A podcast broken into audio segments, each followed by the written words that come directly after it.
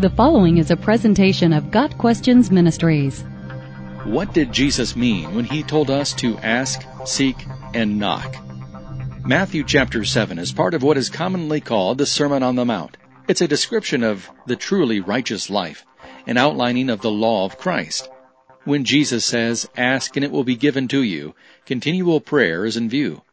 Prayer is how we communicate our needs and desires to God. Of course, God being omniscient knows what Christians need whether they ask or not, but prayer is the means God has chosen to bring about those answers. Jesus is not saying that believers always get what they ask for. Wrong motives, for example, will hinder answers to prayer.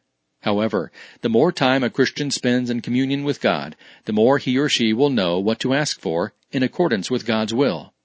Prayer in and of itself does not produce sanctification and increasing holiness in a believer's life but it does show a dependence on God for needs that can be met no other way. God is always pleased with such displays of faith. It is only faith in what God can do and what Christ has done that brings about true sanctification, not an artificial self-righteousness. Jesus went on to say, Seek and you will find. What is it believers ought to be seeking? It is God Himself. You have said, Seek my face. My heart says to you, Your face, Lord, do I seek. Psalm 27 verse 8. The young lions suffer want and hunger, but those who seek the Lord lack no good thing. Psalm 34 verse 10. Seek the Lord and His strength. Seek His presence continually. Psalm 105 verse 4. Blessed are those who keep His testimonies, who seek Him with their whole heart. Psalm 119 verse 2.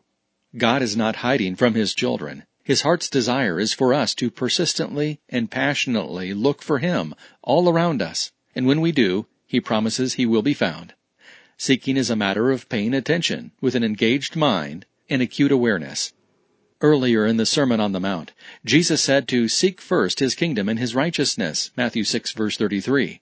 Seeking God's kingdom means putting God's plan before our own. Seeking God's righteousness means setting a priority on personal holiness and desiring to be sanctified.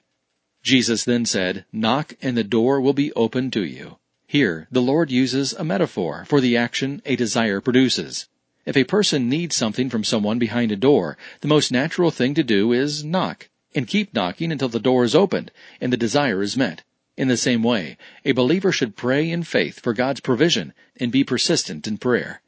Ask, seek, knock. Notice three different senses being considered here. Asking is verbal. Christians are to use their mouths and petition God for their needs and desires. And believers are to seek with their minds. This is more than asking. It is a setting of priorities and a focusing of the heart. To knock involves physical movement, one in which the Christian takes action. Although asking and seeking are of great importance, they alone would be incomplete without knocking. The apostle John said Christians ought not to love in word alone, but with actions also. In the same way, it's good to pray and seek God, but if one does not also act in ways that are pleasing to God, it is all for naught. It's no accident that Jesus said that believers should love God with all their heart, soul, strength, and mind. Luke 10 verse 27. The commands are followed by promises. Everyone who asks receives, the one who seeks finds, and to the one who knocks the door will be opened. Matthew 7 verse 8. God delights in the prayer of faith, and He promises to give us what we need. Got Questions Ministry seeks to glorify the Lord Jesus Christ by providing biblical answers to today's questions online at gotquestions.org.